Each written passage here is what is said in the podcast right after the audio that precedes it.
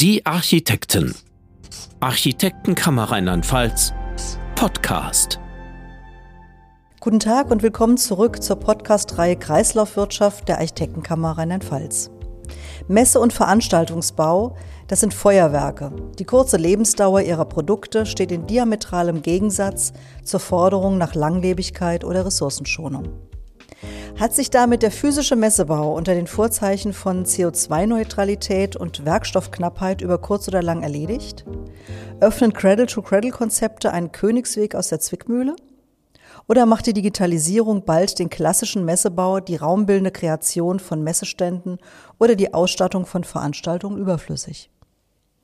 Wie reagieren also Innenarchitektinnen und Innenarchitekten oder auch Architekten sowie die ausführenden Messebaufirmen auf die Herausforderungen? Nachhaltige Konzepte für ein kurzes Leben. Darüber sprechen wir heute unter dem Titel Wohin mit den Eintagsfliegen? Messebau. Als Gäste dabei sind der Geschäftsführer von Artlife Messe Event Specials aus Hofheim, Stefan Haider.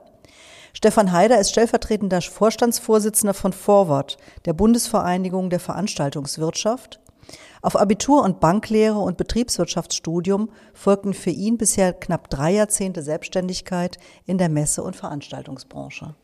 Herzlich willkommen, Herr Haider. Vielen Dank. Alexander Strupp ist Architekt und als Architekt Creative Director bei Dres und Sommer in München. Hier sind unter anderem Brand Experience und Kommunikation im Raum seine Aufgabenfelder. Beispielsweise auf der Expo Real ist Dres und Sommer auf dem Pfad nachhaltigerer Messeauftritte eingeschwenkt. Alexander Strupp hat für seine kreativen Arbeiten eine ganze Reihe von Preisen erhalten. Wir freuen uns, dass er heute dabei ist. Guten Tag, Herr Strupp. Grüße. Eva Holdenried ist Innenarchitektin mit Büro im rheinhessischen Wörstadt und Vorstandsmitglied der Architektenkammer Rheinland-Pfalz. Ihr Büro ist, ich denke, sie sagt es mit Blick auf Corona zum Glück, weit über den Messe- und Eventbereich hinaus in Bereichen wie Wohnen und Wein tätig. Frau Holdenried interessiert sich besonders für die Digitalisierung und für Fragen der Nachhaltigkeit am Bau. Damit hat sie also gleich drei gute Gründe, in der Runde mit dabei zu sein. Hallo, Frau Holdenried. Schönen guten Tag. Und mein Name ist Annette Müller. Mein Metier ist die Öffentlichkeitsarbeit der Architektenkammer Rheinland-Pfalz. Der Messe- und Veranstaltungsbau hat es in den vergangenen beiden Jahren nicht leicht, Herr Haider. Unter den Vorzeichen der Pandemie wurden international fast alle Messen und Veranstaltungen abgesagt. Vieles wurde in der Zwischenzeit digitalisiert. Kommt für Sie mit der Frage nach ressourcenschonendem Messebau die nächste Katastrophe? Nein, das kann ich ganz klar verneinen. Das Thema ist ja nicht neu. Wir beschäftigen uns schon sehr, sehr lange mit dem Thema Nachhaltigkeit im Messebau. Das muss man auch, glaube ich, in Anbetracht ja, des Mülls, der da teilweise produziert wird. Aber wenn ich jetzt mal von unserem Unternehmen spreche, kann ich sagen, wir sind seit 2015 als nachhaltiges äh, Unternehmen zertifiziert. Ähm, haben uns extrem viel Mühe gegeben, alle Komponenten der Nachhaltigkeit hier in Betracht zu ziehen. Wir haben 2015 in einer Arbeitsgruppe unseres Verbandes, der damals noch unter dem FARMAP e.V. firmierte, Kriterien für nachhaltigen Messebau entwickelt, weil wir eben mit keinem der damals vorhandenen Zertifikate wirklich leben konnten. Und so haben wir uns, wie gesagt, sehr intensiv mit allen Ebenen, also der, dem sozialen, der sozialen Nachhaltigkeit, der ökonomischen und ökologischen Nachhaltigkeit auseinandergesetzt haben viel für unser Unternehmen draus gemacht. Ähm, ehrlicherweise muss man aber sagen, es wurde von Kundenseite nicht wirklich angenommen. Und das ist eigentlich das größere Problem. Ich glaube, wir im Messebau wären schon aufgestellt zu sagen, wir können nachhaltig Messestände produzieren, wiederverwenden.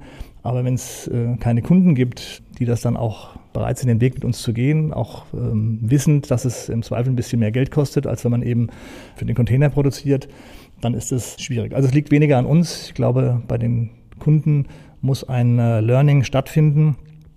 Das ist momentan der Fall. Also es ist wieder in aller Munde das Thema Nachhaltigkeit. Mal schauen, ob wir dieses Mal über reine Lippenbekenntnisse hinauskommen. Ja, danke schön. Herr Strupp, Sie haben sich im Arbeitskreis Messebau der DGNB, also der Deutschen Gesellschaft für nachhaltiges Bauen, für Konzepte des nachhaltigen Messeauftritts stark gemacht. Warum? Und äh, teilen Sie die Erfahrungen Ihres Vorredners bezüglich der Nachfrage?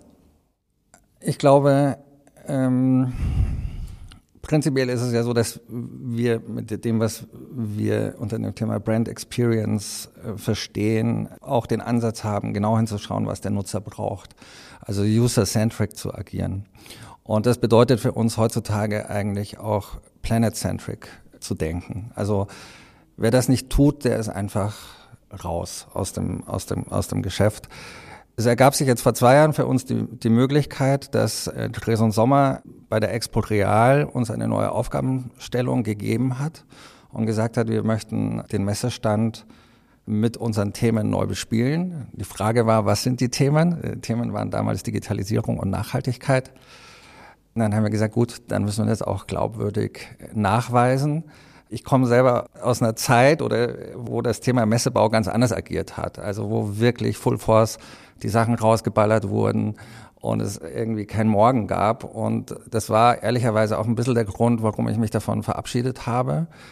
Und fand diese Aufgabe aber jetzt super spannend. So, und da haben wir eben die Möglichkeit gehabt, den Beweis anzutreten, dass auch ein Messebau nachhaltig sein kann. Und im Zuge dessen war ich äh, gerne bereit, beim DGNB da in diesem Arbeitskreis mitzuwirken, weil das natürlich eine, ein toller Partner ist und eine tolle Plattform ist, die Themen voranzutreiben. Also es geht ja nicht nur um den Messebau, sondern auch um den Innenausbau, Innenarchitektur im Generellen. Und ja, ich, ich, ich, ich, ich teile diese Meinung. Ne? Also wir, wir, wir reden alle davon, von, von dem Thema Nachhaltigkeit, aber die Durchdringungstiefe ist noch nicht wirklich da. Da sind wir mitten im Prozess. Sie haben jetzt eben davon gesprochen, dass Sie auf der Expo Real schon mal den Beweis angetreten haben. Nehmen Sie uns noch ein bisschen mit. Was haben Sie konkret getan? Als Gestalter ist natürlich die spannende Aufgabe, welche Bereitschaft hat denn der Kunde? Was für eine Bereitschaft haben alle Beteiligten, an ihrem Wertekosmos zu arbeiten? Also was habe ich denn für eine Erwartungshaltung als Kunde, äh, auf die Messe zu gehen? Und was haben aber auch die Besucher oder was haben auch die, was hat auch die Zielgruppe für eine Erwartungshaltung, wenn sie dorthin geht? Die Expo Real ist eine, ist eine Immobilienmesse, also das heißt, da wird lustig gebaut, ja. Und viele Stände sahen aus wie kleine Pavillons oder wie, wie, wie echte Häuser eben. Und das war der erste Schritt, unsere eigene Firma dazu zu bewegen, zu sagen, ja, das darf auch anders ausschauen, ja. Der Ansatz war ein sehr einfacher, eben zu sagen, wir versuchen nach dem Cradle-to-Cradle-Prinzip zu äh, designen. Das heißt also, alle Materialien, die wir dort verwendet haben, entweder in den, in den technischen oder in den biologischen Kreislauf zurückzuführen. Das ist uns nicht ganz geglückt, aber wir haben uns äh, sehr intensiv damit auseinandergesetzt, wie wir das maximal erreichen können und haben dann unter anderem als Basisgerüst Baugerüste äh, ver verwendet. Und das ist natürlich erstmal ein anderes Erscheinungsbild. Ja? Also das muss man dann auch zulassen. Das ist jetzt nicht shiny und, und, und nice. Und trotzdem aber dann als Gestalter äh, dafür Sorge zu tragen, dass gute Architektur entsteht, dass das ein Erlebnis wird, dass die Kernaussagen transportiert werden. Und das war so die Herausforderung in diesem Prozess, die kommunikative Aus Aussage oder Aufgabe auch nicht aus den Augen zu verlieren. Mhm. Ja, Frau Holdenried, Messebau ist ja eines der klassischen Aufgabenfelder Ihres Berufsstandes als Innenarchitektin. Im Getümmel der Messehallen ist das, was der Strupp eben gerade schon angesprochen hat, nämlich die Aufmerksamkeitsstärke des Auftrittes ja eine Währung, in der Erfolg und Misserfolg aller Anstrengungen am Ende auch gemessen wird. Äh, nach zwei, drei Messetagen ist die ganze Herrlichkeit bisher noch meistens zu einem Entsorgungsproblem geworden. Wir haben gerade schon gesagt, zu rechtfertigen ist das im Grunde nicht mehr. Aber wie geht man damit um, das Thema Aufmerksamkeitsstärke dennoch auf die Messe zu bringen? Ja, also ich denke, das Thema Aufmerksamkeit und Nachhaltigkeit schließen sich nicht aus. Also ich denke gerne zurück an den ähm, Pavillon von Peter Zumthor auf der Messe in Hannover. Das war ein komplett nachhaltiges Konzept, komplett was weiterverwendet wurde, die Materialitäten, die dort eingesetzt wurden. Und es hatte die höchsten Aufmerksamkeit, die man sich vorstellen könnte, einfach durch ein kluges Konzept. Und ich denke, genau da liegt die Herausforderung für uns Gestalter, für uns Planer, das so hinzubekommen, dass wir gute Konzepte, gestalterische Konzepte einsetzen, die die Nachhaltigkeit berücksichtigen und voll mit einbringen. Und dass dieses Feuerwerk, von dem die Rede war, einfach auf eine andere Art umgesetzt wird und transformiert wird. Hm. Ich kann da vielleicht mal aus unserem äh, reichhaltigen Erfahrungsschatz vielleicht mal zwei Beispiele nennen. Also zum einen, wir sind auch auf der Exporeal tätig. Wir haben dort äh, einen Kunden, den wir schon viele, viele Jahre betreuen. Und wir haben jetzt mit dem letztjährigen Jahr, da war ja Pause, aber wir haben dieses Jahr den Stand zum achten Mal aufgebaut. Also das Grundgerüst ist immer das gleiche. Ja, da werden dann teilweise mal Materialien ausgetauscht, die vielleicht nicht mit dem Zeitgeist entsprechen oder die zu sehr gelitten haben. Aber ich sage mal, 90 Prozent des Standes wird also seit acht Jahren wiederverwendet. Also da geht danach nichts in den berühmten Container, sondern wir nehmen die Sachen wieder mit, die werden aufbereitet und eingelagert. Ich glaube, da sind wir schon mal, und das machen viele unserer Messekollegen so. Es gibt ganz wenige äh, Kunden, die heute noch einen Stand für einen einmaligen Einsatz anfragen. Das sind meistens dann zwei bis drei Jahreskonzepte, die eine gewisse Modularität mit sich bringen, dass sie eben auch auf verschiedenen Grundrissen einsetzbar sind. Das ist das eine. Und wir haben vor mittlerweile auch schon, glaube acht Jahren einen Stand damals in Köln gebaut auf der Büromöbelmesse. Und da haben wir das allererste Mal einen, äh, einen Stand so konzipiert, dass er später eins zu eins in den Wertstoffkreislauf zurückging. Also es war ein großer, großer Möbelhersteller, für den wir dort tätig waren. Und äh, wir haben alle Holzmaterialien, das waren ja, vorwiegend Plattenmaterialien, die haben wir genommen, die wurden dann in einer Produktion für zweite Wahl Möbel wiederverwendet. Also die wurden, aus denen wurden Möbel gebaut.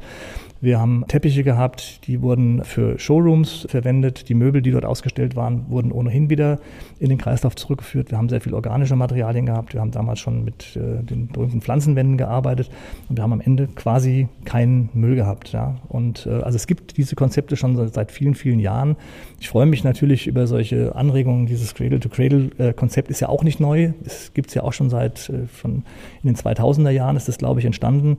Für mich wäre eher die Frage, wie dann solche Ideen nach oben gespült werden, also wie jetzt das wieder zu so einer wir, Berühmtheit äh, gelangt. Und ich bin absolut der Überzeugung, dass das zum Beispiel im, im, physischen Bau, also da, wo man für mehrere Jahre baut, ist das absolut erstrebenswert, so zu arbeiten. Da sollte kein, kein Material verschwendet werden oder nicht nachhaltige Materialien verbaut werden. Aber im Messebau dann für unsere drei, vier Tageseinsätze, glaube ich, brauchen wir andere Ansätze, brauchen äh, Anstrengungen der ja, aller Beteiligten, wie es der Herr Stob auch schon gesagt hat. Ne? Und es muss eben auch die breite Akzeptanz finden. Da sind wir beim Stichwort. Es wäre ja Unfug, und da haben wir eben schon drüber gesprochen, den ausführenden Firmen diesen enormen Abfallberg, den es äh, trotz allem, trotz aller Anstrengungen ja äh, zuweilen noch gibt, anzulasten. Wer auf Messen geht, möchte seine Kunden und Geschäftspartner überraschen und überzeugen, erwartet und bestellt das Neue. Also muss immer auch die Nachfrage mitgedacht werden. Und äh, Sie sagten eben schon, der Wandel zeichnet sich zaghaft ab.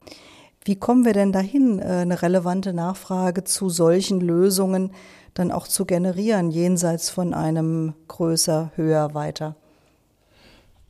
Das ist eine sehr gute Frage, die wir uns auch im Verband täglich stellen. Ich kann vielleicht nochmal aus unserer Praxis berichten. Also wir haben damals mit der Einführung der Zertifizierung äh, unseres Unternehmens äh, unseren äh, Kunden das Angebot gemacht, dass wir natürlich beraten bei der Auswahl der Materialien, die wir für einen nachhaltigen Messestand brauchen. Da geht es ja nicht nur um die Materialien, da geht es ja zum Beispiel auch um die LKWs, äh, die fahren, da geht es um die Hotels, in denen gewohnt wird. Das hat alles Einfluss auf die Nachhaltigkeitsbilanz.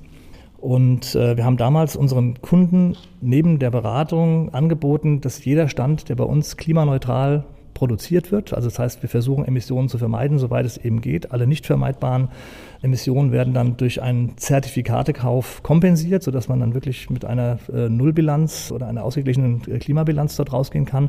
Und wir haben jeden unserer Kunden, steht unter jedem unserer Angebote auch heute noch drunter, dass es einen zweiprozentigen Nachlass gibt auf das Gesamtvolumen, wenn man diesen Stand klimaneutral durchführt. Wir wissen aus der Erfahrung, dass diese zwei Prozent dafür ausreichen, die Zertifikate zu kaufen. Aber ich habe es Herrn Strupp vorhin im Vorgespräch gesagt, wir haben, glaube ich, in sieben Jahren drei Kunden gehabt, die das in Anspruch genommen haben. Und da muss man sich wirklich die Frage stellen, ist denn der Wille von Kundenseite da, oder ist es, wie ich vorhin schon eingangs sagte, dann doch eben ein Lippenbekenntnis? Und wenn ich dann weiß, es kostet mich Mühe, ich muss ja auch dann irgendwie Zahlen und Informationen liefern, um so eine Klimabilanz erstellen zu können. Ich muss also mitarbeiten und ich muss vielleicht auch ein bisschen mehr Geld in die Hand nehmen, um eben nachhaltige Materialien zu verwenden. Und ähm, da fehlt mir, wie gesagt, leider zu oft noch das Doing. Herr Strupp, hat Herr Haider einfach den falschen Kunden? nee, das ist, das ist, das ist zu einfach. Also ich, ich denke, es geht sowieso nur im, indem man Kollektivverantwortung übernimmt. Also Maria Porroat, die Direktorin vom äh, Mailänder Möbelsalon, hat dieses Jahr gesagt, Messe ist nicht nachhaltig. Punkt.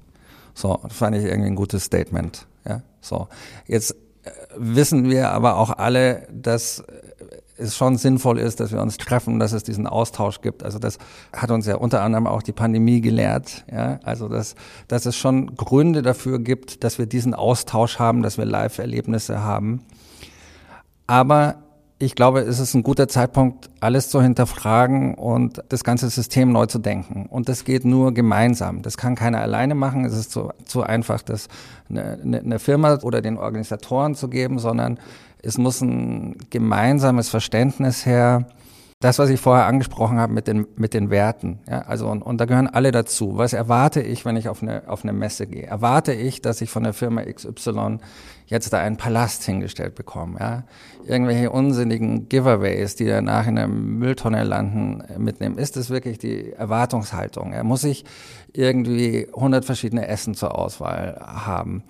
Es gibt so viele Themen, über die nachgedacht werden kann. Und ich glaube, das sind jetzt im Moment auch nur Versuche. Also jetzt, wie in Mailand zu sagen, gibt es ein, eine übergeordnete Ausstellungsstruktur, ja, und alle finden sich da drin wieder, ist im Moment ein Versuch. Ich glaube nicht, dass es die Zukunft ist, weil, weil das ist ja das Wesentliche der Messe, dass sich jemand persönlich ausdrücken will, dass er sich unterscheiden will von seinen Mitkonkurrenten, dass er dass er nachhaltig in Erinnerung bleibt.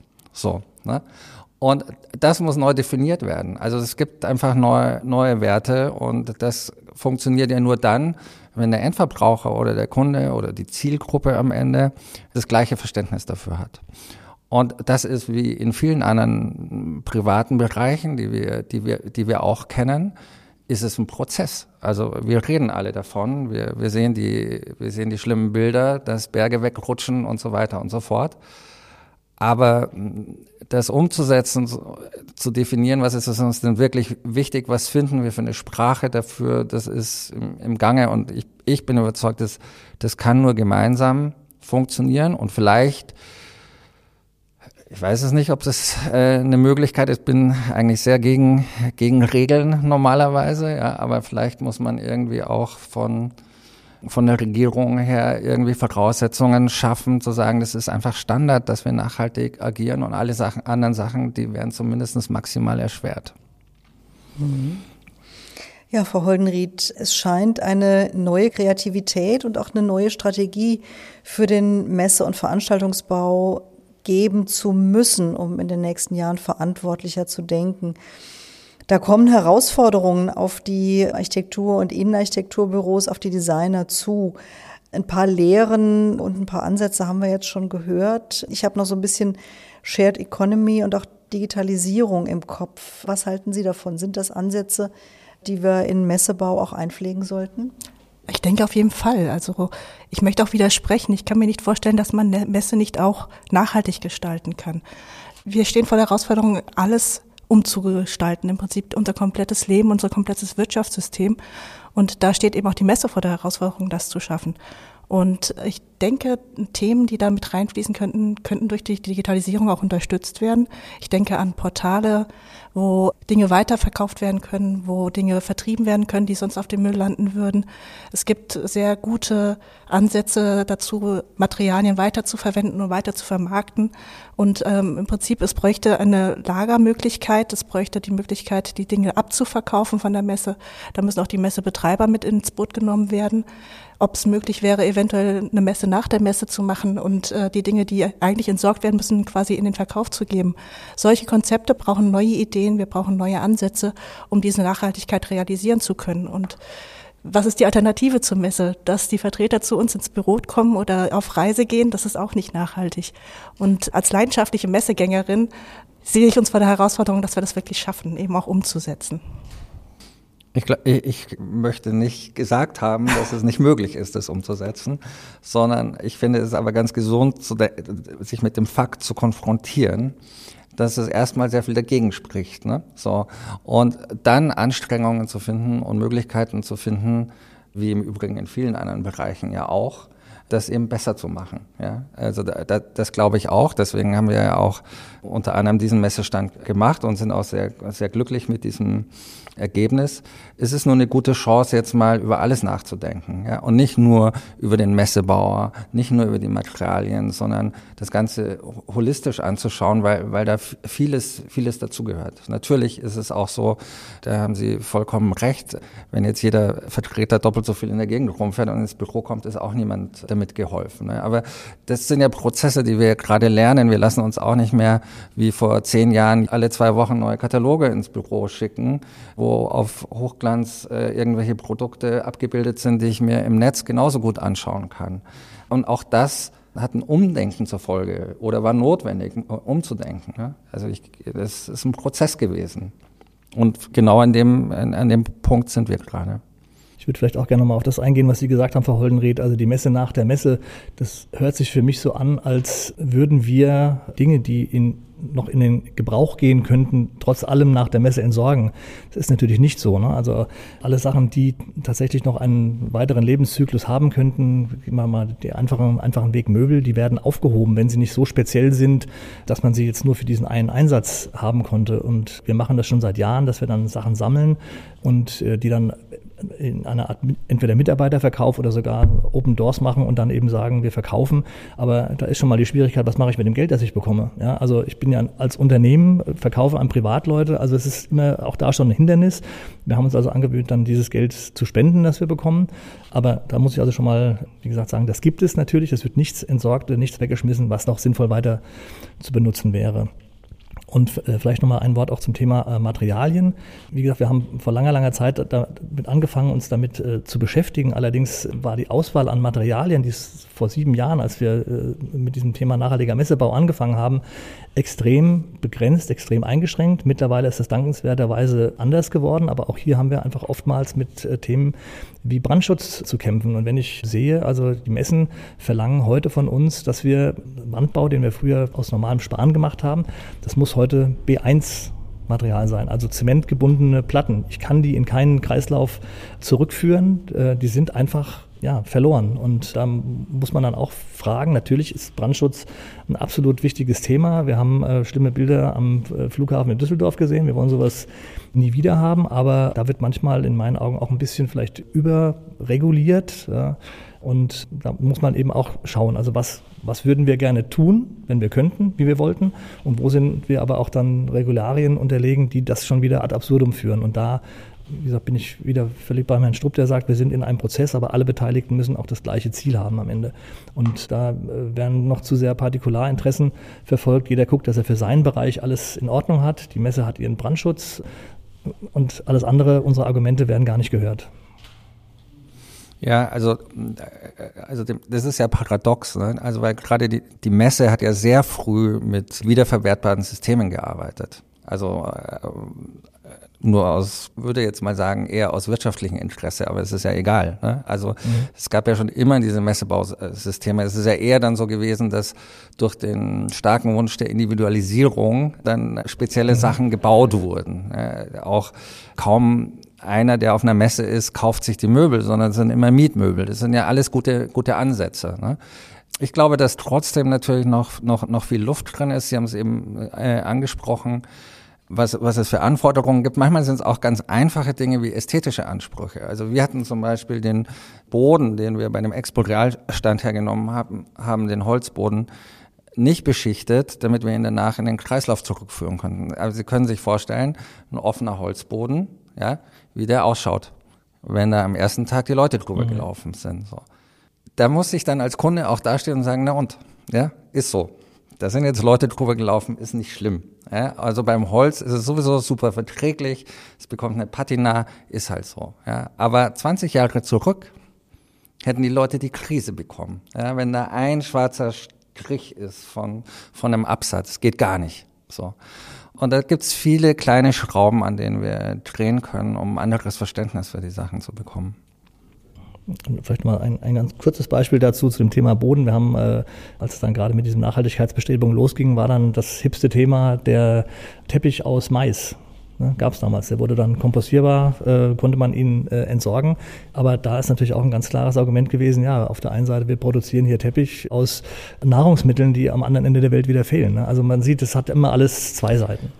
Das ist, glaube ich, eh ein, ein, ein Riesendilemma, in dem wir stecken, überhaupt einen klaren Blick zu haben, was ist denn tatsächlich nachhaltig. Ja, das äh, ist eine Frage, auf die ich gerade gerne nochmal kommen würde.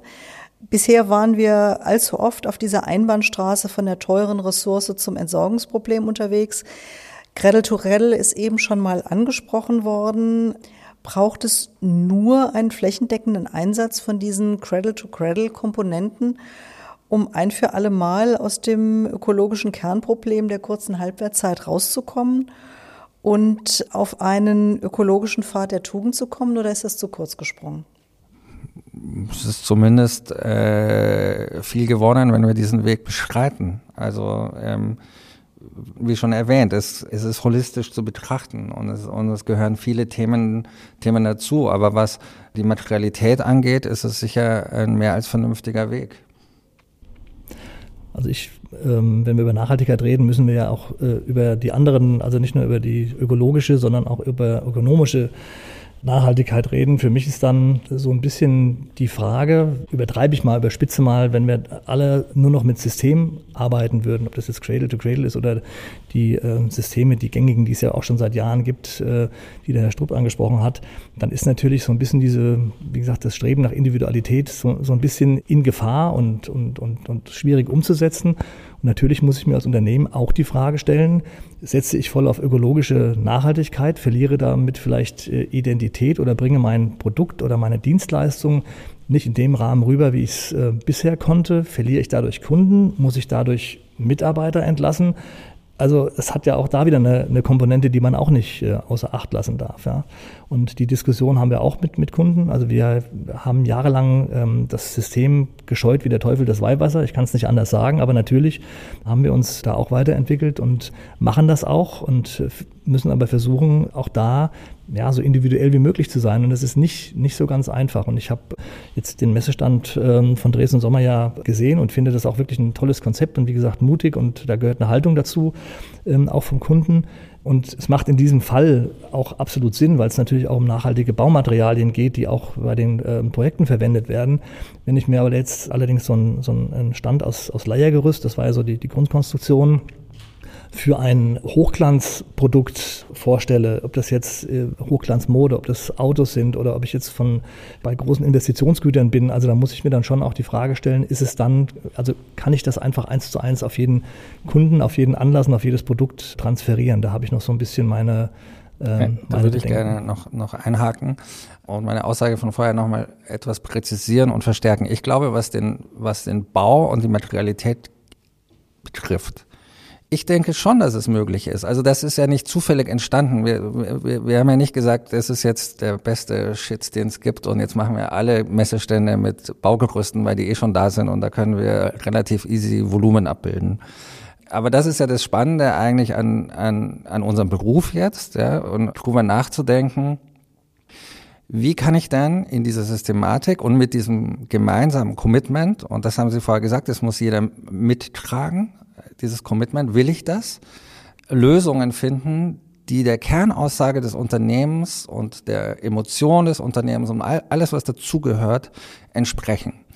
Also das glaube ich eben schon, dass das möglich ist. Ja, es wird anders ausschauen und es werden andere Sachen sein und vielleicht muss man sich von dem Thema, also das ist jetzt sehr plakativ, ja, aber vielleicht muss man sich von dem Thema Hochglanz irgendwann mal verabschieden und sagen, das ist uns aber auch gar nicht mehr so wichtig, weil wenn wir jetzt über Hochglanz reden, denken wir vielleicht an Luxus, ja.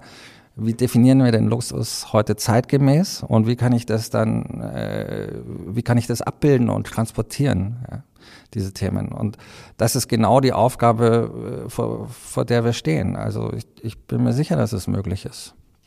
Aber es braucht Commitment und es braucht Mut, ja. Frau Holdenried, braucht es auch ähm, eine veränderte Ausbildung der Innenarchitektinnen und Innenarchitekten beziehungsweise der Architekten. Also gerade bei den Innenarchitekten läuft ja in der Ausbildung auch viel unter Kommunikation im Raum. Und wenn ja, wenn es eine andere Ausbildung oder eine veränderte Ausbildung geben müsste, welche Veränderungen wünschen Sie sich?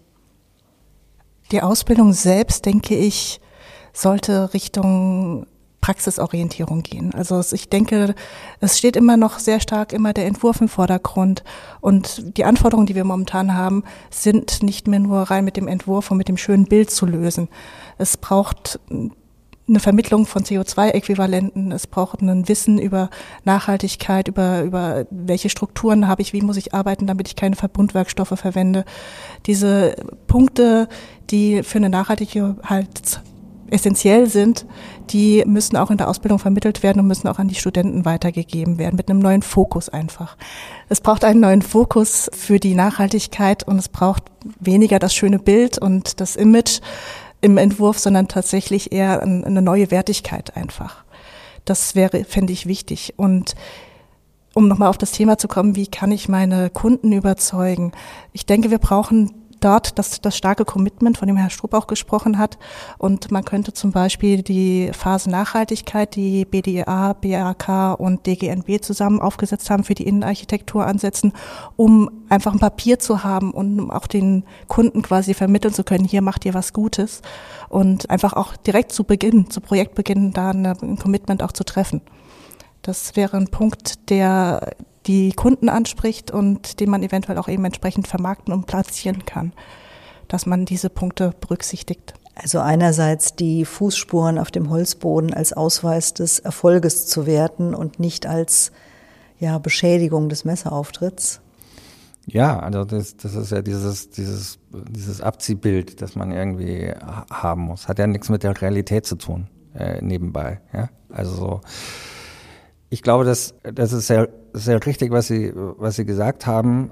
Es muss ein neues Verständnis vermittelt werden für diese, für diese Thematik. Es führt uns eigentlich auch wieder ein bisschen mehr da zurück nachzudenken, wie man etwas baut. Ja, also können nicht mehr alles kleben und uns einfach machen, sondern wir müssen auch mal wieder drüber nach, nachdenken, wie die Sachen zusammenkommen. Das finde ich irgendwie gar nicht so verkehrt. Und trotzdem glaube ich aber, dass es dass es wichtig ist, über die Gestaltung, über die Gestaltung zu gehen. Also das darf nicht hinten runterfallen in der Ausbildung. Ja? Also das ist ja, wir, das ist ja der schöne Auftrag, den wir haben. Ja? Also dass wir wollen ja auch Sachen machen, die eine Qualität haben, wo sich die Menschen dran erfreuen, wo wir alle wissen, dass das Raum und Gegenstände, die wir um uns herum erzeugen, auch eine, eine Wechselwirkung auf uns selbst, selbst haben. Das, das darf nicht hinten runterfallen. Aber es muss halt stimmig sein. Es muss ein intelligentes Gesamtpaket sein und es müssen halt ein paar Sachen vielleicht auch einfach No-Gos sein, die wir viel zu lange akzeptiert haben oder uns nicht genug Gedanken drüber gemacht haben oder die halt einfach so sind. Ja? Und dann sind sie so und dann ist es normal. Aber vielleicht ist es gar nicht normal. Da geht es in meinen Augen auch extrem um das Mindset des Kunden. Also ein Kunde, der nicht überzeugt werden will, den kann ich nicht überzeugen. Wenn ich keinen Kunden habe, der mit einer gewissen intrinsischen Motivation an so ein Projekt rangeht, ähm, also ich gehe mal davon aus, dass Dres und Sommer in dem, bei dem Projekt auf Sie zugekommen ist und hat gesagt, wir wollen einen nachhaltigen Messestand. Wenn Sie jetzt hingegangen wären und gesagt, wir empfehlen euch einen nachhaltigen Messestand zu machen und Sie wären da nicht auf offene Ohren gestoßen, hätten Sie sich dann auf den Kopf stellen können. Die einzige Möglichkeit, die Ihnen geblieben wäre, wäre zu sagen, okay, dann seid ihr vielleicht nicht der richtige Kunde für uns. Ja, und das ist eine, eine Sache, die wir auch für uns bewerten. Also wir, wir schauen auch ganz extrem, ähm, wie gesagt, wenn man jetzt Nachhaltigkeit als, als Ganzes sieht, wollen wir auch für diese Kunden arbeiten. Passen die auch zu uns von, von ihrem, wie gesagt, von ihrem Mindset und von ihrer ja, von, von ihrer Ausrichtung her, von ihrem Gedankengut. Und äh, das ist für uns auch schon, schon wichtig. Aber natürlich muss man auch wirtschaftliche Zwänge in Betracht ziehen, wenn es danach ginge, für wen ich gerne arbeiten würde. Ja, da gibt's, würden mir ein paar einfallen. Äh, aber wir, auf der anderen Seite sind wir halt auch nicht in der Lage zu sagen, nee, also wir können uns die Kunden eben handverlesen danach aussuchen. Wir müssen halt auch teilweise Kompromisse machen, eben auch wieder aus der ökonomischen Nachhaltigkeit, weil ich habe eben 45 Mitarbeiter und äh, deren Familien, die ich jeden Monatsende bezahlen muss. Absolut, also das hatte ich ja vorher gemeint. Also es ist verkehrt, die Verantwortung jetzt um Unternehmen wie Ihrem zu übermitteln. Ja, also da gehören schon alle dazu. In dem Fall war es relativ einfach, weil ich bin ja auch von Dresden Sommer.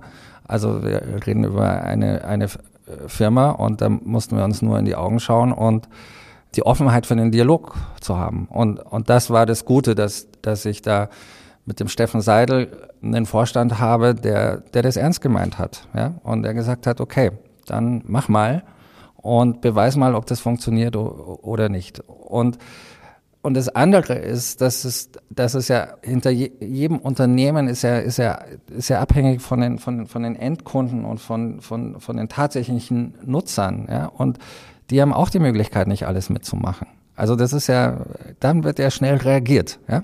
Also so, wir drehen uns ein bisschen im Kreis, in der Kreislaufwirtschaft, aber in der, in in der Diskussion gerade, dass, dass alle dazugehören, sonst wird es nicht gelingen.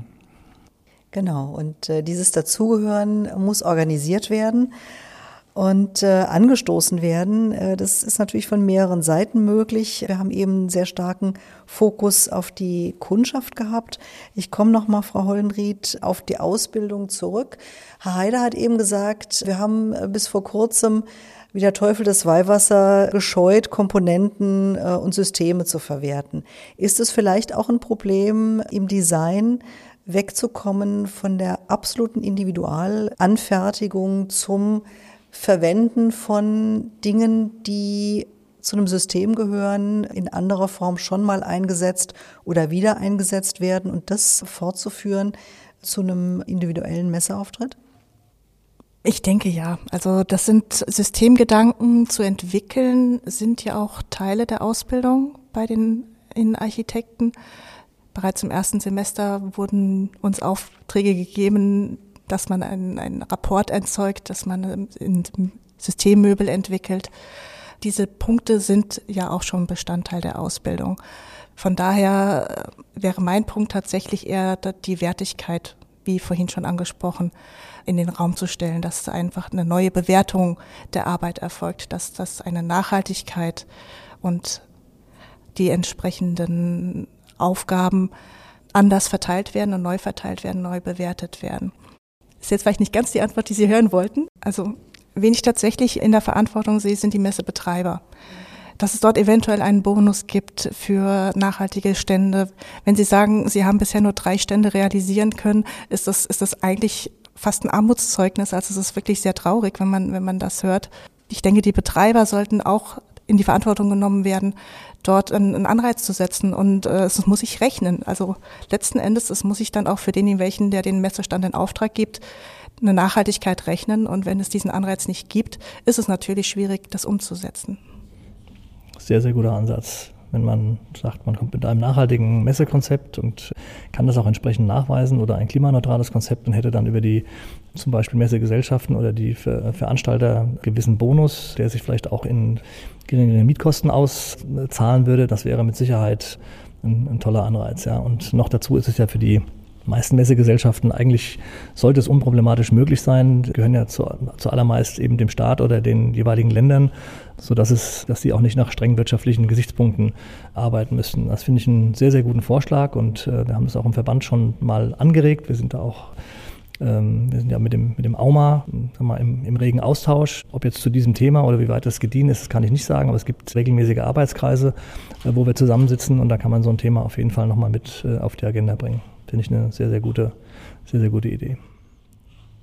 Ein anderer Weg, Herr Haider, ist, glaube ich, das, was in der Pandemie auch versucht wurde, nämlich äh, der Weg der Digitalisierung. Aber Messegeschehen ist ja, der Herr Strupp hat es eingangs erwähnt, auch ein sehr persönliches, ein, ein sehr physisches, sich auf einer Messe zu begegnen, sich in die Augen zu sehen, sich zu treffen. Also wie viel Digitalisierung verträgt denn eine Messe? Brauchen wir weiterhin dieses physische Messeerlebnis? Brauchen wir die beiläufigen Begegnungen? das äh, zufällige ins Gespräch kommen, äh, das Flanieren? Oder lässt sich in der Branche auch deutlich mehr noch digitalisieren und so zu einem kleineren CO2-Abdruck beitragen? Also ich glaube, wir sehen es schon in der kleinen Runde hier, wie wichtig es ist, dass man miteinander interagiert, dass man die Gesten, die Mimik, alles, was so hinter der Kamera, sage ich mal, passiert, wie wichtig das für den, für den Austausch ist. Und deswegen bin ich ganz sicher, dass Messe sich nicht vollständig digitalisieren lassen wird. Ich glaube, es ist auch nicht das Bestreben. Und ähm, wir haben jetzt gemerkt, in der Pandemie hat das, ich will mal sagen, gut teilweise gut funktioniert. Es war aber auch die einzige Möglichkeit, was zu tun. Ich glaube, wir werden in der Zukunft sehen, das ist meine persönliche Einschätzung, dass natürlich hybride Formate bleiben werden. Also jeder physische Messestand wird auch einen digitalen Anteil haben, der sicherlich deutlich größer sein wird, als es in der Vergangenheit war.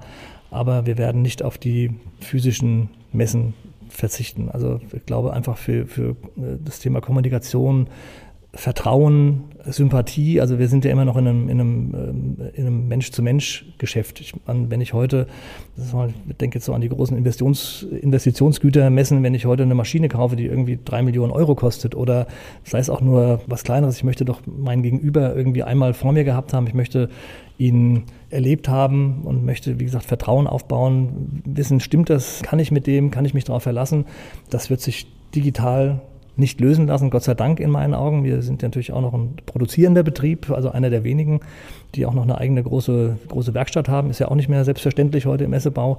Und deswegen haben wir natürlich kein, auch persönlich kein großes Interesse an, an der Erweiterung von digitalen, rein digitalen Formaten. Aber ich glaube, dass wir, ja, Hybrid wird das neue Normal sein. Aber gibt eine große Sehnsucht nach persönlicher Begegnung und das merken wir ähm, momentan, wie gesagt, hier im kleinen Kreis, wie auch auf den großen, auf den großen Messeplätzen.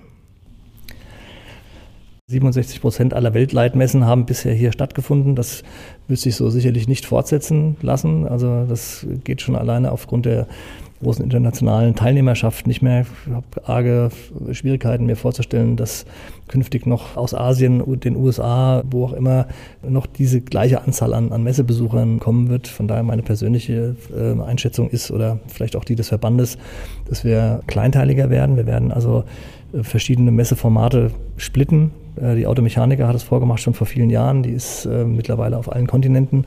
Nachdem sie hier in Frankfurt mal angesetzt hat, hat er kleinere Formate und so dass man auch diese Reisetätigkeit eben der Besucher stark begrenzen kann und ja, dass man einfach, wie gesagt, kleinere, kleinere Formate hat. Für uns als, wie gesagt, als Messeland Nummer eins natürlich nicht gut, weil es hängen unheimlich viele Jobs und unheimlich viel Wirtschaftskraft an den Messen. Man hat es ja schon bei den Hotels und Restaurants gesehen, wie die ähm, gelitten haben. Den hat man gar nicht so im Fokus gehabt, wie sehr die eben von uns auch mit beeinflusst waren, positiv. Ne? Also das, das, wird man, das wird man sehen. Bin gespannt, ob sich das dann so bewahrheitet. Und ein anderer Ansatz könnte sein, und das spricht nochmal für diese verstärkte Digitalität, dass man eben, da gibt es auch schon ähm, Versuche, haben wir auch schon mit Kunden besprochen, dass wir eben quasi eine physische Messe machen, die Messe aber zum Beispiel nachts in, als digitalen Rundgang anbieten. Ne? Ich kann mir dann quasi einen Scout nehmen, den, mit dem verabrede ich mich und der macht dann mit mir einen persönlichen Messerundgang digital, während ich auf meiner Couch in Shanghai sitze, führt er mich einmal durch die Messe, äh, durch den Messestand, erklärt mir alles. Also das sind auch Formate, die sicherlich, ähm, es wird spannend sein, ähm, das zu sehen und da hat man natürlich nochmal eine ganz andere Wiederverwendung und ähm, mal schauen, was ich davon dann noch. Das fand ich aber jetzt einen sehr interessanten Aspekt nochmal. Vielleicht können wir den tatsächlich nochmal mit reinnehmen. Diesen Aspekt digital für andere Kontinente erlebbar zu werden. Ja, das, das, das meinte ich vorher. Also ich glaube schon, dass die Digitalisierung auch entlasten kann oder mithelfen kann in diesem in dem Gesamtgefüge. Äh, was man, glaube ich, auch nicht vergessen darf, ist, also Sie haben vorher von Vertrauen gesprochen, einerseits, aber ich glaube, genauso wichtig ist das zufällige Treffen. Also das macht es ja auch aus. Eine Branche trifft sich vor Ort. Also eine ganze Stadt ist ja eigentlich für den Moment irgendwie anders. Ja, so. Und da gibt es natürlich meine geplanten Besuche. Ich gehe von Stand A und A oder ich habe die und die und die Interessen. Aber sowohl was jetzt irgendwie Aussteller angeht, als auch Personen, die da sind, gibt es wahnsinnig viel zufällige Begegnungen. Und das sind ja dann die tatsächlichen Inspirationen, die man mit nach Hause nimmt oder Kontakte, die man auch mit nach Hause nimmt, neben dem sicher richtigen Punkt des Vertrauens. Und das macht es so spannend. Und das ist, glaube ich, tatsächlich sehr, sehr schwer digital abzubilden. Also wenn ich, wenn ich jetzt irgendeinen Keynote-Speaker habe vom anderen Ende der Welt, dann finde ich es schon legitim, darüber nachzudenken, muss der hierher fliegen. Wenn er länger da ist und ich kann den zufällig treffen, ist es vielleicht wieder was anderes, wie wenn der für eine Stunde einfliegt, ne, um seinen Vortrag zu halten. Dann ist es vielleicht einfach vernünftiger, der macht das vom anderen Ende der Welt und wir sehen ihn nur digital und nicht live. Ja. Also diese Aussage, Messen sind einfach nicht nachhaltig, Punkt, bringt uns möglicherweise ein Stück weit auf realistische Ebenen. Andererseits droht sie ja zu lähmen und zu sagen, okay, geht halt nicht, dann machen wir gar keine Anstrengungen. Insofern müsste man über diesen zunächst bestechenden Satz, auch entlastenden Satz hinweg einen ganz anderen Umgang mit den Messen finden. Ich glaube, dass der Satz eher als Aufforderung gemeint war. Lasst euch mal was einfallen, dass das nicht so ist. Also mit meiner persönlichen Interpretation. Aber genau, also er hat natürlich eine, eine Kraft, die man erstmal, das muss man erstmal widerlegen. Diese These muss man erstmal wieder, widerlegen. Ja, und Ökologisch mag das auch stimmen, ne, muss man sagen, okay, also man, es gibt, also ich kann heute keine Messe zu 100 Prozent klimaneutral, außer ich zertifiziere dann irgendwas durchführen, das geht einfach nicht. Völlig unmöglich, allein schon durch die Menschen, die atmen, werden sie irgendwie eine Tätigkeit machen. Ne? Produzieren wir CO2 und das muss ich dann im direkten Zusammenhang mit dieser äh, Messe sehen. Also ich würde sagen, ja, ökologisch stimmt das, aber in allen anderen Bereichen nicht. Aber ich sehe es ganz genauso. Das ist eine Aufforderung und es ist gut, dass man das so plakativ klar macht, aber es ist natürlich auch zum Provozieren gedacht, so, so ein Satz. Es gibt wahrscheinlich unzählige Bereiche in unserem Leben, wo wir das sagen könnten. Ne? Und das ist ja der Prozess, in dem wir uns gerade befinden, darüber nachzudenken, wie wir den Klimawandel in den Griff bekommen und welche Formate wir überdenken müssen, welches Verhalten wir überdenken müssen, welche, welche Erwartungen wir überdenken müssen und welche neuen Standards, Normalitäten wird es geben, die nicht zwangsläufig immer schlechter sind. Also es ist auch nachhaltiges Design ist auch kein schlechtes Design. Das ist auch nicht hässlich im Übrigen. Ja? Also das ist der gute Sack ist yesterday, würde ich sagen. Ja. Frau Holdenried, Sie sprachen eben davon, leidenschaftliche Messegängerin zu sein. Wenn Sie diese Brille mal aufziehen, was wünschen Sie sich für die Messen der nächsten Jahre? Dass solche nachhaltigen Konzepte und die Stände dann auch entsprechend umgesetzt werden. Das wäre eigentlich das größte Bestreben. Ich bin leidenschaftliche Messegängerin, absolut. Also Materialität, Farben, alles das, was Innenarchitektur ausmacht, kann man nicht online bewerten, kann man nicht online sehen und findet man auch keine Inspiration in die Richtung. Also wie oft bummelt man über die Bau oder eine andere Messe und findet dort in irgendeiner Nische ein tolles Materialprodukt, was dann sich im Entwurfsprozess einfach ganz klar abzeichnet. Das hat die letzten zwei Jahre gefehlt und ich freue mich schon drauf, wenn es wieder losgeht und würde es wirklich begrüßen, wenn man dann nachhaltige Stände sieht, die auch den rohen Holzfußboden haben, die einfach auch einfacher sind, schlichter sind und nicht mehr dieses große Feuerwerk, aber dafür das Produkt dann mehr im Fokus steht. Herr Strupp, wir haben die Wünsch dir was Runde schon fast beendet. Was wünschen Sie sich für die nächsten Jahre im Messebau? Ja, also ich, ich, ich wünsche mir Mut, äh, Mut, Dinge auszuprobieren. Also ich, und ich glaube, wir sollten alles im Moment nebeneinander zulassen. Also das finde ich tatsächlich hochspannend. Also wie können wir gewisse Infrastrukturen teilen? Ist es möglich, gemeinsames Ausstellungskonzept zu haben unter allen Teilnehmern? Äh, ist ein genauso legitimer Gedanke wie zu sagen, es gibt Infrastrukturen und gewisse Einheiten, die wir uns äh, teilen. Ich würde mir natürlich wünschen, dass auch das Digitale eine Rolle spielt. Also wo kann das Digitale entlasten? Also einfach, dass es holistisch betrachtet wird. Und persönlich wünsche ich mir einfach, dass, dass die Leute weiter die, den Wunsch haben, gute Geschichten zu erzählen und wir die umsetzen dürfen und uns ausdenken dürfen und bauen dürfen. Und dann halt im Kreislauf, also mit, mit anderen Vorzeichen. Danke nochmal an alle, die dabei waren, an Herrn Stefan Haider von Art Live Messe Event und an Alexander Strupp, Dres und Sommer und natürlich auch an Eva Holdenried von der Architektenkammer Rheinland-Pfalz. Allen, die dabei waren, ebenso herzlichen Dank. Und äh, falls Sie weitere Folgen der Reihe Kreislaufwirtschaft interessieren, wir haben begonnen mit Urban Mining. Die zweite Folge ging zum Thema Flächenrecycling. Tradition und Innovation nahmen biobasierte Baustoffe in den Blick. Wir haben über Bauschutt gesprochen und über graue Energie und die Bestandsgebäude. Und selbstverständlich machen wir mit der Reihe weiter. Freuen Sie sich auf Themen wie Holz oder Cradle to Cradle. Danke Ihnen und bis zum nächsten Mal. Vielen Dank. Dankeschön. Danke. Sie hörten Die Architekten. Architektenkammer Rheinland-Pfalz Podcast.